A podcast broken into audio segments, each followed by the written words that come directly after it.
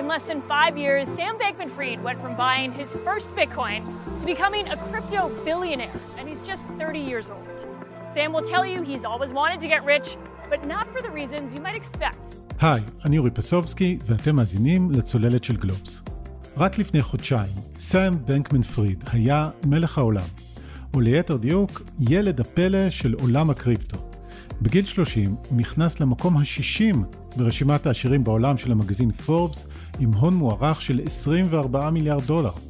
בכנס שערך באפריל השנה באיי הבהאמה, התארחו מנהיגי העולם החופשי לשעבר, ביל קלינטון וטוני בלר, וגם סלבריטאים כמו ג'יזל בונצ'ן וטום בריידי, אז עדיין זוג נוצץ. בנקמן פריד הוזמן להעיד בקונגרס על רגולציה של תחום המטבעות הווירטואליים, עשו עליו כתבות פרופיל, למשל בכתבה ששמענו בתחילת הפרק מ-CNBC, מסופר איך הוא הפך למיליארדר רק חמש שנים אחרי שקנה את הביטקוין הראשון שלו. זה היה בספטמבר, ובאותו החודש הפנים שלו כיכבו על שער של מגזין אחר, פורצ'ן, ששאל האם בנקמן פריד הוא וורן באפט הבא. ולמרבה המזל זו הייתה שאלה ולא קביעה חד משמעית, כי אחרי אוויר הפסגות הגיעה הנפילה. בשבועות האחרונים בנקמן פריד עומד במוקד של שערוריית ענק שכוללת מיליארדי דולרים שנעלמו בן לילה, מיליון לקוחות שספק אם יראו את כספם בחזרה, הימורים כושלים, מאזנים מפוקפקים ומאבקי כוח מול יריב גדול מהחיים שבהם הוא הפסיד. זה סיפור שעדיין מתגלגל וסיכוי טוב שהוא ייגמר בבית המשפט, אבל הוא כבר מטיל צל כבד על תעשיית הקריפטו, שצועדת בחודשים האחרונים מקריסה לקריסה, משערורייה לשערורייה. ומי שמכסה את התחום הזה ימים כלילות אצלנו בגלובס היא אתי אפללו. היי אתי. היי אורי. אז מה אתי? הרבה אקשן בקריפטו ולא בהכרח בקטע טוב. כן, הרבה אקשן בקריפטו, לא בהכרח בקטע טוב, הרבה אכזבה גם מזה שתעשייה שצריכה להיות הבנקאות הבאה והרבה חדשנות הביאה לחיינו כל מיני תופעות וכל מיני אה, מניפולציות שכבר חשבנו שעברו מזמן מהעולם. אוקיי, okay, אז היום uh, רצינו לדבר על המקרה של FTX, פלטפורמת הקריפטו שהקים סם בנקמן פריד, ומה קרה שם, עד כמה שאפשר לדעת בשלב הזה, וגם קצת לדבר באופן רחב יותר על התמונה הגדולה, כל האירועים שאנחנו רואים מתגלגלים בשוק הקריפטו בחודשים האחרונים, ואולי עד כמה שניתן לנסות לחשוב קצת מה הולך לקרות במבט קדימה. אוקיי, אתי, למי שבכלל לא עקב אחרי הסיפור הזה אה, בשבועות האחרונים, ממש על קצה המזלג, מה זה בכלל FTX, מה סיפור הקריסה שלה, מה קרה שם, על מה אנחנו מדברים היום. FTX היא פלטפורמת אה, מסחר, היא בורסה למעשה, אחת הבורסות הגדולות והמפורסמות אה, בתעשייה, שנכנסה למצוקת נזילות. התברר בעקבות איזושהי חשיפה עיתונאית שהמאזנים שלה ושל חברת האחות שלה, שהיא חברת מסחר בשם אה, אלמידה ריסרצ' כנראה מנופחים, הם נופחו באמצעות הסימון שהחברה עצמה הנפיקה, ש-FTX עצמה הנפיקה. Uh, התחקיר הזה הוביל למין שרשרת של שבירת אמון ומשיכות עד uh, שכל הדבר הזה קרס. שזה קורה ממש בשבועות האחרונים. אוקיי, okay, ומי שעומד במרכז הפרשה הזאת, כלומר, יש שם גלריה של דמויות, אבל במוקד אנחנו מוצאים את סם בנקמן פריד, אותו אה, מיליארדר צעיר, או נכון יותר, אה, מיליארדר לשעבר, עדיין צעיר. מי הוא סם בנקמן פריד? סם בנקמן פריד הוא מה שנקרא אה, ילד שנולד עם כפית של זהב בפה, הוא בן אה, לזוג פרופסורים למשפטים אה, מסטנפורד. מגיל צעיר הוא גילה כישרון למתמטיקה, הוא מסיים את uh, לימודיו בתיכון uh, והולך ללמוד ב-MIT, גם פיזיקה, גם מתמטיקה, ומשם הוא מתגלגל לשוק ההון. מתחיל לעבוד בחברת מסחר, מהר מאוד עובר לעולם הקריפטו, מתחיל לעשות כסף בעיקר ממסחר בפערי ארביטראז' באמצע העשור הקודם, אמצע סוף העשור הקודם, שעולם הקריפטו היה פחות מפותח ממה שהוא היום, הרבה מאוד יזמים בקריפטו עשו כסף מפערי הארביטראז' שנפתחו בין אה, בורסות אה, במזרח אסיה לבין אה, הבורסות האמריקאיות. כלומר הוא גילה שאם הוא יכול לקנות בזול ביפן ולמכור בכמה שברירי אחוזים יותר באמריקה נגיד, הוא יכול לשמור לעצמו את ההפרש. נכון. מהר מאוד הוא ממצב את עצמו כרובין הוד של התעשייה, hmm. הוא זה שמעורב בכל תהליכי ההסדרה, הוא זה שקורא לרגולציה, אבל במידה, כן? הרגולציה רק במקומות שנוחים, במקומות שלא נוחים אה, הוא יכול לפקח על עצמו, אה, וברגע שאנחנו מגיעים אה, לשנת 2022, שמתחילה הקריסה של חברות הקריפטו, הוא גם זה שפועל לחלץ את התעשייה, עם אמירות מאוד אלטרואיסטיות, של גם אם אני אפגע צריך לעשות את זה למען התעשייה, והוא ממצב את עצמו כמין רובין הוד. אוקיי, okay, אז לפני שאת יודעת, אה, ניכנס למה שעמד מאחורי כל התדמית הזאת, בואי נתעכב קצת יותר על התדמית, על האלמנט השטחי, הנראות שלו, כי באמת הייתה לו ולעסקים שלו נראות מאוד גבוהה. כלומר, נניח אה, באפריל השנה הוא עשה כנס, ואת יודעת, אה, ביל קלינטון וטוני בלר טסים לבהאמה, יושבים איתו על אותה הבמה, הוא מופיע עם מכנסיים קצרים כאלה ונעליים. משומשות במצב לא משהו, הוא uh, קונה עסקאות פרסום ספורט בסכומים מאוד מאוד גדולים. בסופרבול האחרון הייתה פרסומת עם הקומיקאי לארי דיוויד. Like I was saying, FTX, it's a safe and easy way to get into crypto. Yeah, I don't think so. And I'm never wrong about this stuff. שבדיעבד, אה, את יודעת, היא מצחיקה, כי לארי דיוויד הוא על תקן הבומר שלא מבין uh, מה זה הדבר הזה, אבל uh, במבט לאחור אני חושב שאולי uh, הוא דווקא צדק. והשאלה שלי היא, מה בעצם הוא מנסה לעשות פה? כלומר, כשמישהו שאת יודעת, בכל זאת עוסק בתחום נישתי, קריפטו, מקיף את עצמו בסלבריטאים, בפוליטיקאים, מה הולך שם? אתה אולי חושב שהקריפטו הוא תחום נישתי, אבל אנשים שנמצאים בפנים, בטח ובטח היזמים הגדולים של הגופים הגדולים, בטוחים שהם uh, הולכים להחליף את המערכת הפיננסית הקיימת. הוא לא איזה בורסה דחקה של כמה מטבעות, הוא מבחינתו מחר מחליף את הבורסות הקיימות, כי הקריפטו הוא העתיד. הרעיון היה להתחיל למצב את הקריפטו כך. עכשיו בואו לא נשכח גם שבעקבות uh, משבר הקורונה ב-2020 ובטח ב-2021, הקריפטו היה בתאוצה אדירה, אה, יותר ויותר אה, אנשים נכנסו פנימה, אה, אנשי המיינסטרים, הגופים המוסדיים, משקיעים קטנים, וכמה שהמיינסטרים יותר הגיע, וזה כבר לא היה איזה משהו של כמה חובבי טכנולוגיה, Mm. אז uh, גם הפרסום וגם הנראות מופנים יותר למיינסטרים. כלומר זה משהו שמשקף את העתיד גם אם עדיין לא את ההווה, משהו שאולי היה מובן יותר לאנשים שעוקבים מקרוב אחרי התעשייה אבל עשוי להפתיע את מי שפחות מכיר, זה מה עמד מאחורי הגופים האלה או איך הם נראו בפועל, כי את יודעת, אם אנחנו חושבים על בורסות אז יש את הבורסה בניו יורק עם השור, אה, הפסל של השור וגם הפסל של הילדה שניצבים מולה, או הבורסה בתל אביב שגם לה יש אה, בניין מאוד יפה. במקרה של אה, סם בנקמן פריד אנחנו מגלים שבעצם היה מדובר בחבורה של אה, סוחרים צעירים למדי שגרו באיזה וילה באיי הבאמה. נכון, היה להם אורח חיים מאוד אקזוטי, הם אה, חלקו בית, הם ניהלו ביניהם מערכות יחסים רומנטיות. אתה יודע, יכול להיות שעכשיו אנחנו מסתכלים על זה וזה מצחיק אותנו, אבל בואו גם לא נשכח שבסופו של דבר אנחנו מדברים על עולם שפועל ברובו הגדול עדיין מחוץ לגבולות הרגולציה. Mm-hmm. עכשיו, כשאתה פועל מחוץ לגבולות הרגולציה, שנותנים לך מגרש משחקים, בלי חוקים, תמיד תמיד יהיו גופים שיקחו את זה עד הקצה ומעבר לקצה, כי שם נמצא הכסף הגדול, וזה תמיד מגיע למקומות האלה, וזה לא מפתיע שזה הגיע למקומות האלה גם כאן. אז בואי אה, נצלול קצת יותר לעומק התמונה. הזכרת שיש את FTX וזו חברת אחות, אלמדה ריסרצ', מה קרה שם? כלומר, איך התגלגלה ההסתבכות ומה בדיוק היה הקשר בין הגופים האלה? אה, מדובר בחברות אחיות, אחת היא זירת מסחר והשנייה היא חברת מסחר, היא יותר קרן גידור, היא ספקית נזילות, היא עושה שוק. מה שקרה זה שהבורסה הנפיקה אסימון שנותן איזושהי הטבה למי שבמסחר אצלה למי שמחזיק את האסימון הזה. בפועל, שהגיעו נכסי לקוחות לתוך הבורסה, היא העבירה אותם לחברת אה, האחות וגיבתה אותם באותו אסימון שהיא הנפיקה, שהערך שלו נופח ונופח ואין מאחוריו באמת איזושהי אה, פעילות כלכלית או חברה טכנולוגית או משהו שיכול באמת להגיד הערך שלו הוא כזה או כזה.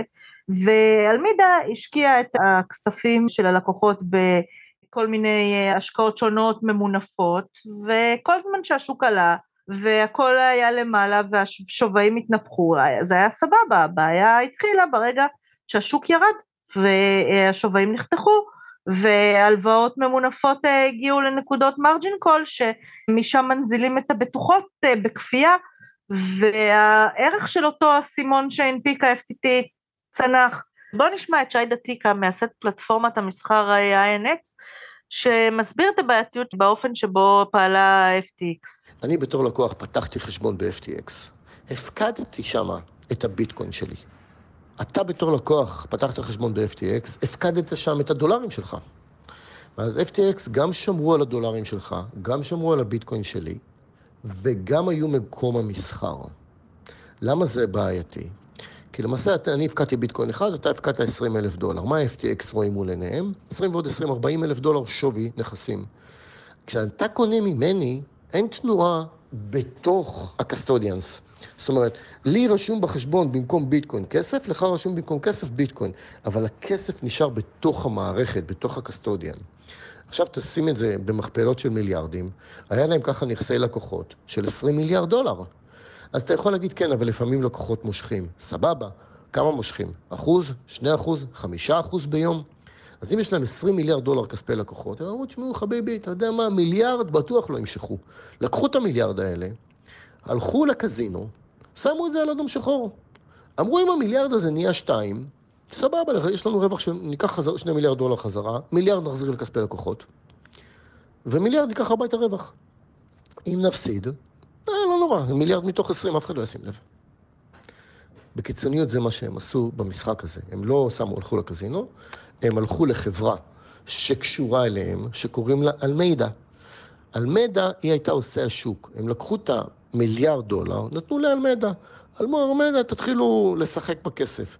תלוו את זה, תפקידו. תחשבו, אם היא יכולה לקנות אג"ח של ממשלת ונצואלה בשלושה סנט לדולר.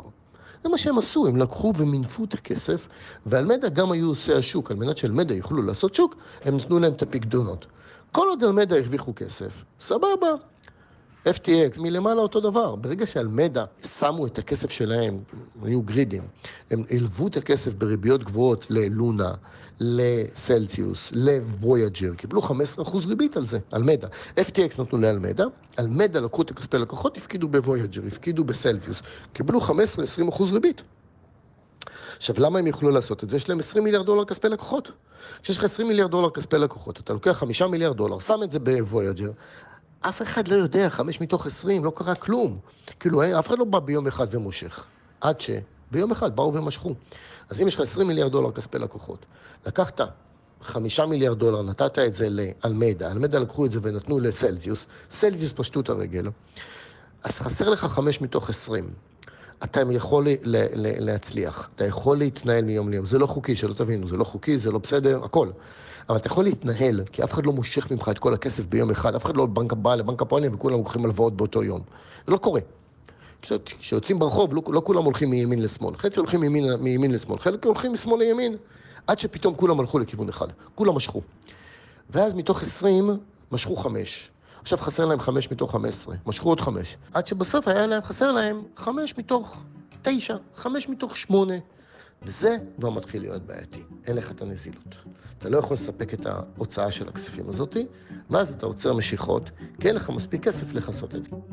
ברגע שאנחנו נמצאים בשוק יורד, החוקים משתנים, נזילות היא דבר הרבה יותר חשוב, והונאות מתגלות אה, הרבה יותר אה, בחדות ובצורה ברורה. אוקיי, אז יש את הלקוחות שנתנו uh, לבורסה את הכסף, ואיזה תעלול חשבונאי uh, ש-FTX עשתה, שרשמה כנגד uh, הכסף של לקוחות את המטבע שלה עצמה, שבדיעבד לא היה שווה יותר מדי. אבל צריך לחדד פה משהו, מפקידים הם לא היחידים שאיבדו את הכסף. היו גם קרנות שהשקיעו ב-FTX עצמה. השקעת equity מה שנקרא, וגם הם איבדו את הכסף. על פי שווי מאוד אה, נדיב של 32 מיליארד דולר. כלומר, הבורסה לכאורה הייתה שווה 32 מיליארד דולר, העסק עצמו. בואו נזכיר שהקרנות האלה מחקו את ההשקעה שלהם אה, לאפס. בכלל, בסוף 2021 אה, עולם הקריפטו היה חם מאוד אה, בקרנות ההשקעה, ההשקעות נעשו לפי כל מיני שווים מטורפים מתוך הנחה שמדובר כאן באיזה טכנולוגיה חדשנית שלא יודעים אם היא תצליח, לא תצליח, הקרנות אה, מתנהלות כאילו רוב המיזמים לא יצליחו וימחקו ואותו אחד או שניים שכן יצליחו הן צופות לקבל ממנו הכנסה בגדול, הוא יהיה האמזון הבא, זה מה שהצדיק את השווים האלה לכאורה. בפועל זה נראה סתם סוג של תירוץ, כן? הרי בורסה היא בורסה, מה זה משנה אם היא קריפטו, אם היא לא קריפטו, בורסה צריכה להתנהל לפי היגיון מסוים, בהיגיון של התנהלות בורסה לא נכלל אה, העברת נכסי לקוחות לחברה אחות ומשם לכל מיני השקעות עלומות ממונפות, ואנחנו מדברים על הקרנות הגדולות והמרכזיות של התעשייה, כן? בלק רוק, סקויה, זה נראה כאילו הם, אה, אתה יודע, קנו את התדמית הנוצצת והתעלמו מזה שאין שום סיבה לכך שלא יהיו מספרים אמיתיים שיגבו אותה, כי הרי הקריפטו, אחת הרעות החולות שלו שמתבררות עכשיו, זה שבגלל שהוא אמור להיות אה, חדשני ומשהו שעוד לא באמת מבינים איך הוא יתנהג, אז אה, עושים לו הרבה מאוד הנחות, שלא לדבר בתחום הרגולציה כמובן, אבל אה, גם בתחום התקינה החשבונאית. תשמעי, האמת שזה בכל זאת, אם להתעכב לשנייה על הנקודה הזאת, הקרנות האלה, סקויה, לייטספיד, בלק רוק, משקיעים סופר מתוחכמים. אז מילא נגיד שהם אומרים, אוקיי, קריפטו, משהו ניסיוני, אנחנו לא מבינים עד הסוף, אבל בוא ניתן לזה סיכוי. הם גם לא מבקשים uh, לקבל, את יודעת, uh, מושבים בדירקטוריון של FTX, הם לא מבקשים ממנו כלום, הם עושים את זה על סמך uh, מצג שאנחנו יודעים שבדיעבד היה מפוקפק. לא ככה בדרך כלל חושבים על המשקיעים המתוחכמים מעמק הסיליקון. נכון, נכון.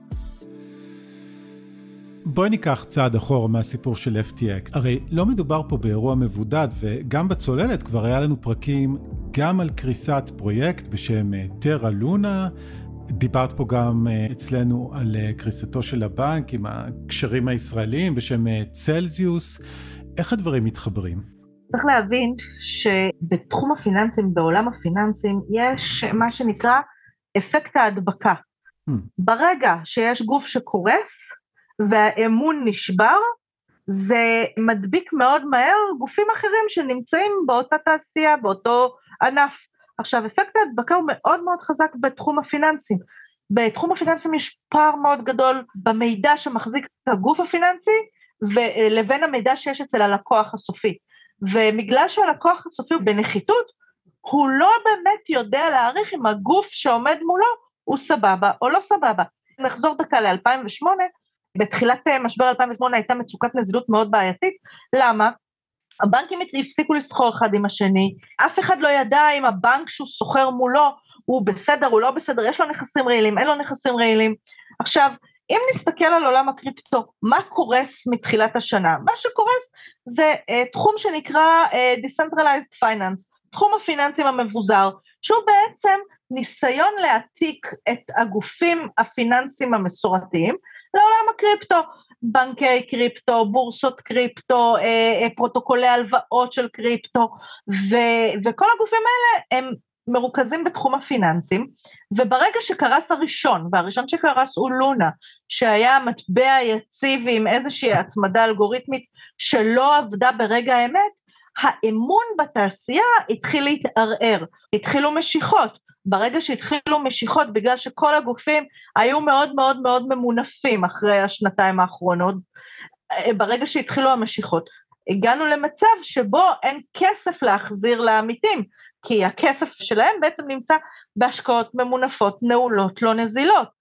וככה קרס עוד גוף, האמון התערער עוד יותר, ועוד משקיעים רצו למשוך כסף מעוד גופים, כי הם לא ידעו אם שאר הגופים הם גם כאילו בעייתיים או לא. ושי דתיקה מ-INX אה, מדבר ממש על קריסה של אה, מגדל קלפים. אם אני לקוח שהפקיד ב-FTX מיליון דולר, FTX הלוו את זה לאלמידה. אלמדה הלוו את זה לוויג'ר, וויאג'ר הלוו את זה לסלזיוס, סלזיוס השקיעו בלונה, לונה קרס. אז מה קרה? כל המגדל אחורה הלך לעזאזל. אותו דולר גולגל עשר פעמים, עשו מדולר אחד עשרה דולר, במקור זה דולר. ברגע שהאחרון קרס, כולם אחריו קרסו. עכשיו, מה ההמצאה החדשה של הבורסות הייתה? מטבע משלהם.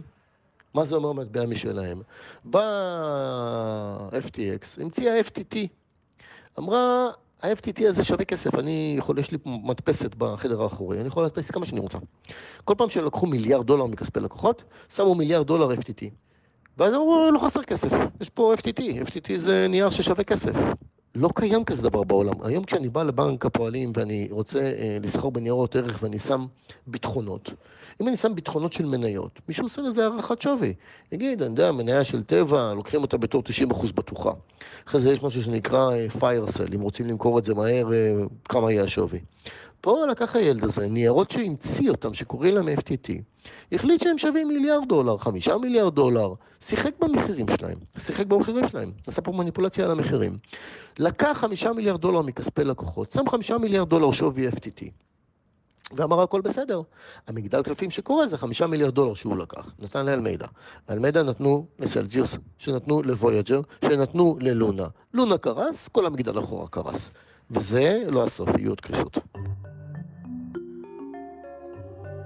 מי שבעצם אה, אה, בדיעבד אפשר לומר שתרם אה, לקריסת האמון ספציפית ב-FTX וגם לקריסת מגדל הקלפים הוא דמות בשם CZ, כולם בעולם הזה של הקריפטו יש להם ראשי תיבות, סם בנקמן פריד הוא XBF, היריב שלו הגדול מהחיים נקרא צ'נק פנג ז'או או CZ, מי האיש ומה הוא עשה? האיש הוא המייסד אה, של אה, בורסת בייננס, הבורסה הגדולה בעולם.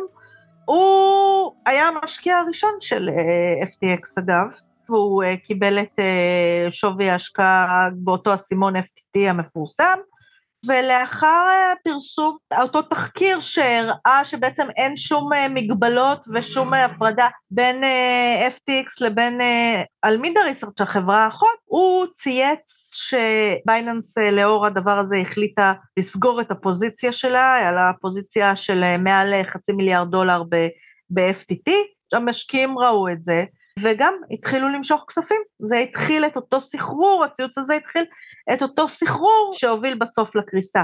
בדרך סם בנקמן פריד ניסה להרגיע, אמר שאין שום בעיה, אפילו באלמידה ריסרט שהציעו לקנות את הפוזיציה של בייננס מחוץ לשוק, אה, זה לא עזר, זה לא הרגיע את המשקיעים, זה המשיך את אה, הסחרור, עד שהבורסה למעשה קרסה.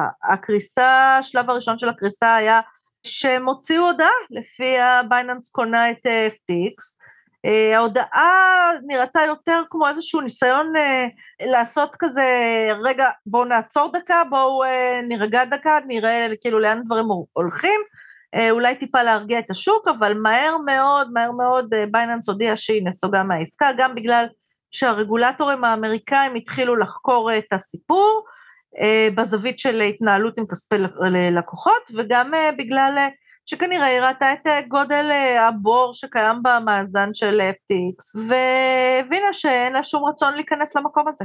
אז CZ בציוץ שלו בטוויטר בעצם אה, אה, היה כמו הבן אדם שצועק שריפה שריפה בתיאטרון, שבמקרה שלו הוא גם מחזיק מגפון, כולם רצים אה, לפתחי היציאה וזה נגמר בסופו של דבר מבחינתה של FTX באסון, כי כל הכסף פשוט התאדה משם, שנחשף שהכסף גם לא היה שם מלכתחילה. צריך כאן אבל לשים דברים על דיוקם. זה שזה נפל, זה לא אומר שזה קרה בגלל הציוץ. כן, כן. זה פשוט נחשף בגלל הציוץ. זה קרה לאורך חודשים על חודשים קודם לכן. אתה יודע, זה לא שכאילו, נגיד, אה, אם נשווה למה שהיה בצלזיוס, הם היו ממונפים, היו להם אה, משיכות, לא היה להם כסף. כאן היה פשוט מאזן שנופח. הוא כן. נופח ונופח ונופח, ובאמת כל זמן שהייתה נזילות לשלם ללקוחות, אז הצליחו לגלגל את זה. אבל באיזשהו שלב זה היה מתפוצץ גם אם לא בגלל הציוץ הזה. אה, בייננס לא גרמה לפונזי, בייננס רק חשפה אותו. אוקיי, okay, ובכל זאת, אחרי ההתמוטטות של FTX, בייננס אה, נותרת בתור אחד, אה, אני לא יודע אם יש לה מונופול, אה, אבל היא נותרת השחקן הגדול והחזק בשוק. אבל גם צריך לזכור שבייננס היא גוף שלא אוהב רגולציה, רגולטורים לא מתים עליו. חלק מהמדינות יש עליהם הגבלות, אז זה נכון שהם כאילו הכי גדולים, אבל לא בכל המדינות הם עוברים ולגיטימיים. אבל דיברת קודם על התחום הזה בתור תחום הפיננסים המבוזרים, אז כלומר, יכול להיות שמבחינת פרוטוקולים או איזשהו מודל עסקי זה מבוזר, אבל בפועל אנחנו רואים שהתחום נשלט על ידי גופים מאוד מאוד גדולים ודי ריכוזיים. שזה איזשהו פרדוקס אה, של עולם הקריפטו. באופן כללי, שהוא נועד באמת להיות אה, איזשהו תחליף אה, לקבלת החלטות מאוד צנטרליסטית, והוא פשוט העתיק את הרעות החולות של התעשייה אותה הוא רצה להחליף, והפך לשורה של גופים מאוד ריכוזיים. Hmm. החסידים של הביזוריות, אגב, אומרים, דווקא אנחנו רואים שהשוק מעניש גופים צנטרליסטים, ולראיה הגופים שנופלים הם אה, גופים צנטרליסטים, מה שלא יכול לקרות בגוף מבוזר. גם אה, החסידים של התעשייה אומרים שהיתרונות של הביזור נמצאים במקום אחר ולא בתחום הפיננסים המבוזר. שתחום הפיננסים המבוזר בסופו של דבר יצטרך אה, להיכנס ולפעול תחת איזה שהם כללי מסגרת או חוקים שבהם אה, לריכוזיות או לאי הריכוזיות לא באמת תהיה משמעות ואת החוסר בריכוזיות בעיקר נראה כיתרון בתחומים כמו המטאוורס, כמו הגיימינג, ההיפוך בשליטה על התוכן שאנחנו יוצרים ויוצקים לתוך הרשת. כן.